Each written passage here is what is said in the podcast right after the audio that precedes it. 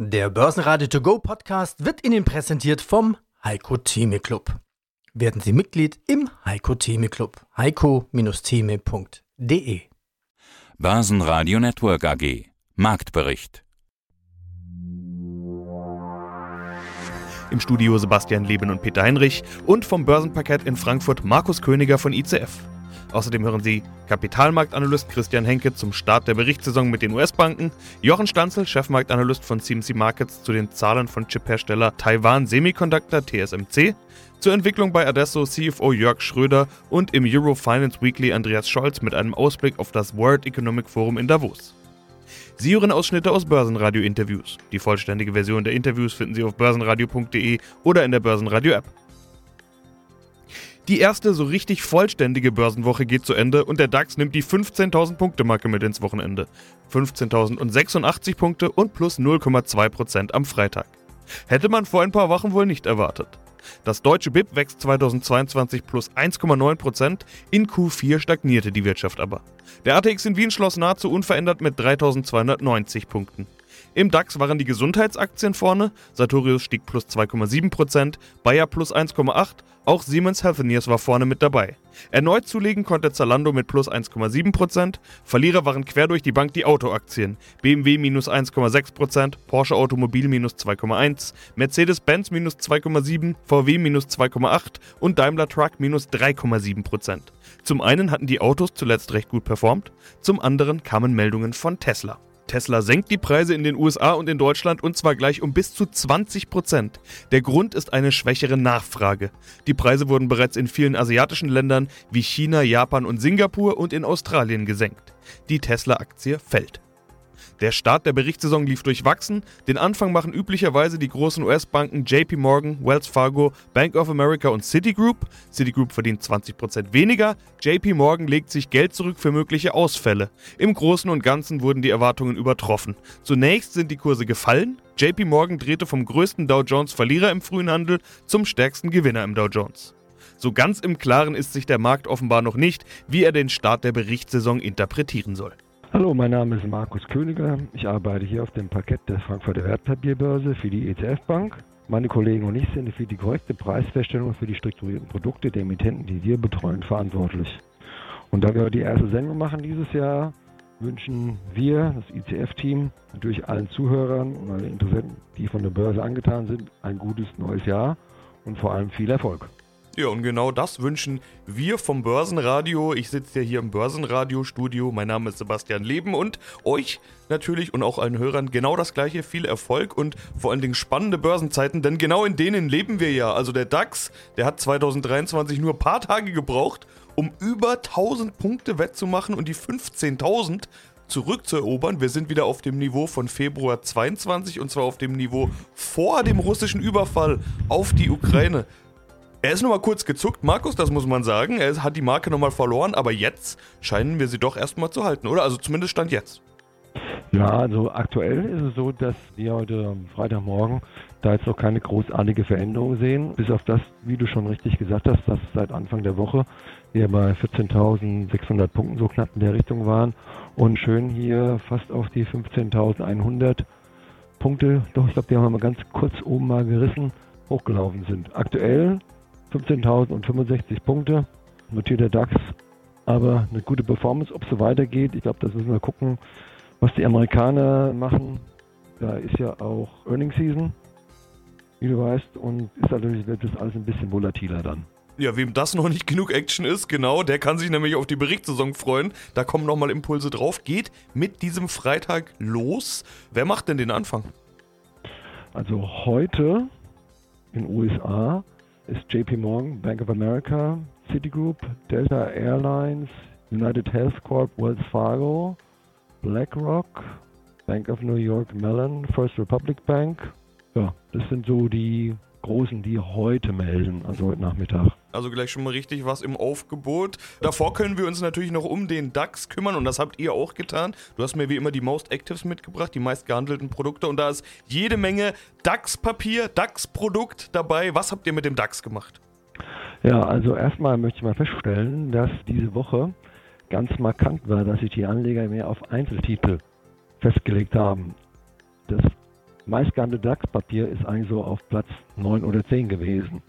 Und da haben wir gesehen, dass eigentlich es keine klare Richtung gibt. Das heißt, für mich eher ist ein Zeichen dafür, dass die Anleger das immer so rein und raus gehandelt haben. Also so ein ausgeglichenes Bild zeigt sich da. Und die Richtung ist eigentlich aktuell nicht festzumachen. Wenn ich mal zum Beispiel auf einer Seite mehr dem Short mehr Käufer hatte, dann war es später in einem anderen Produkt wieder die umgekehrte Richtung. Also es ist wirklich ausgeglichen.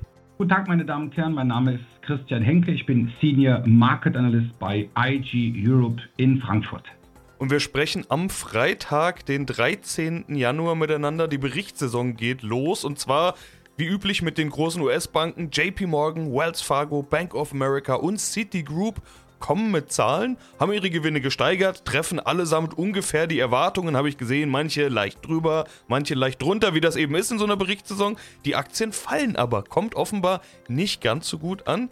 Christian, die Zahlen sind wirklich noch so frisch, die dampfen quasi noch, während wir drüber sprechen. Deshalb wollen wir die gar nicht mal so im Einzelnen jetzt durchgehen und zerpflücken, sondern lieber mal ganz generell fragen, wie wichtig ist der Start der Berichtssaison generell? Wie wichtig ist diese Berichtssaison im Speziellen? Kann man da schon irgendwas sagen?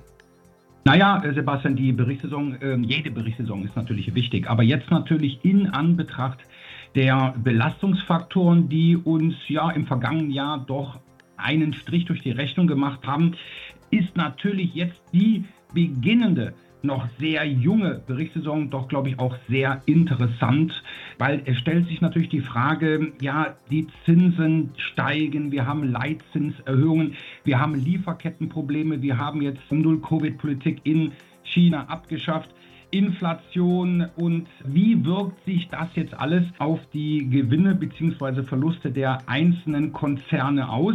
Naja, wie schon gesagt, die Bankaktien, die fangen jetzt an, haben angefangen. Ich glaube, wir sprechen heute doch über ein sehr interessantes Thema, nämlich die Bankaktien, die, Sebastian, doch in den letzten Jahren ja nicht so allzu beliebt waren. Naja, in Anbetracht der Niedrigzinsphase war das jetzt auch keine große Überraschung. Jetzt haben wir die Zinswende. Das Zinsumfeld, die Ertragslage der meisten Banken hat sich doch jetzt spürbar verbessert. Wir haben ja gesehen, die Amerikaner konnten schon ihre Gewinne steigern. Ich glaube, das Minus, was wir jetzt aktuell sehen, noch das sehr junge, frische Minus, das, glaube ich, lässt natürlich sich auch darauf zurückführen, dass die Marktteilnehmer ganz einfach vielleicht noch eine Schippe mehr erwartet haben. Aber letztendlich, die Banken erzielen Gewinne. Wir schauen mal, was die europäischen Pendants daraus machen. Schönen guten Tag, Jochen Stanzle hier von CMC Markets. Und aus dem Börsenradiostudio grüßt Sie Peter Heinrich. Servus Jochen, grüß dich. Hallo, grüß dich und frohes Neues an dich und alle Zuhörer. Ja, vielen Dank. Auch dir ein erfolgreiches 2023. Die Berichtssaison ist da. Jetzt kommen die Zahlen der US-Retail-Banken und hier wird dann natürlich spannend sein, wie gut die Amerikaner ihre Schulden zurückzahlen können. Ja, und bei den Tech-Unternehmen wird es spannend, wie profitabel sie sind, weil die hatten ja auch sehr viele Jobcuts. Zahlen gab es jetzt auch vom weltweit drittgrößten Chiphersteller, Taiwan Semiconductor. Wie sind denn die Zahlen ausgefallen und was macht die Aktie? Überraschend stabil. Die TSMC-Aktie ist jetzt, was nicht viele auf dem Schirm haben, aber die sind zum Beispiel für die Chipfertigung, für Auftragsfertiger, auch für Apple, ganz, ganz wichtiges Unternehmen, der weltweit größte Auftragsfertiger von Halbleitern und Chips.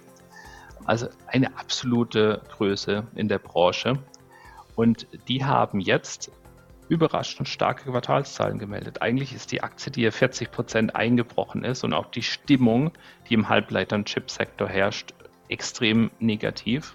Aber was die gemeldet haben, ist ein Umsatz, der über den Erwartungen lag. Nein, ein Umsatz, der leicht unter den Erwartungen lag. Der Gewinn lag leicht über den Erwartungen. Und die erwarten jetzt schon noch, dass eine gewisse Schwäche kommt in den nächsten Monaten. Aber die Kernaussage von TSMC war, dass sie in dem Halbleiterzyklus, das ist ja so in Wellen entwickelt sich das, dass in diesem Zyklus in diesem Jahr ein Tiefpunkt erwartet wird weltweit von TSMC.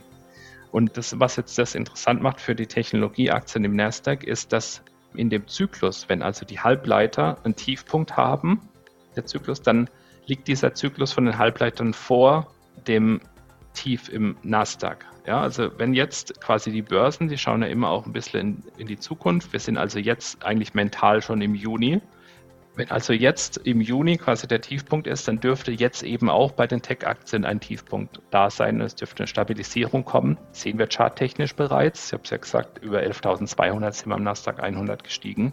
Dann ist das eben ein möglicher Frühindikator, ein positives Signal für die Technologieaktien, was da eben von TSMC gekommen ist. Und tatsächlich, wenn wir uns den Dollarchart anschauen von TSMC, der steigt jetzt über $82,94. Wenn er das auf Wochenschlusskursbasis hält, das ist heute 22 Uhr, Schlusskurs an der New Yorker Aktienbörse, dann hätten wir da eine mittelfristige Bodenbildung bei der Aktie von TSMC.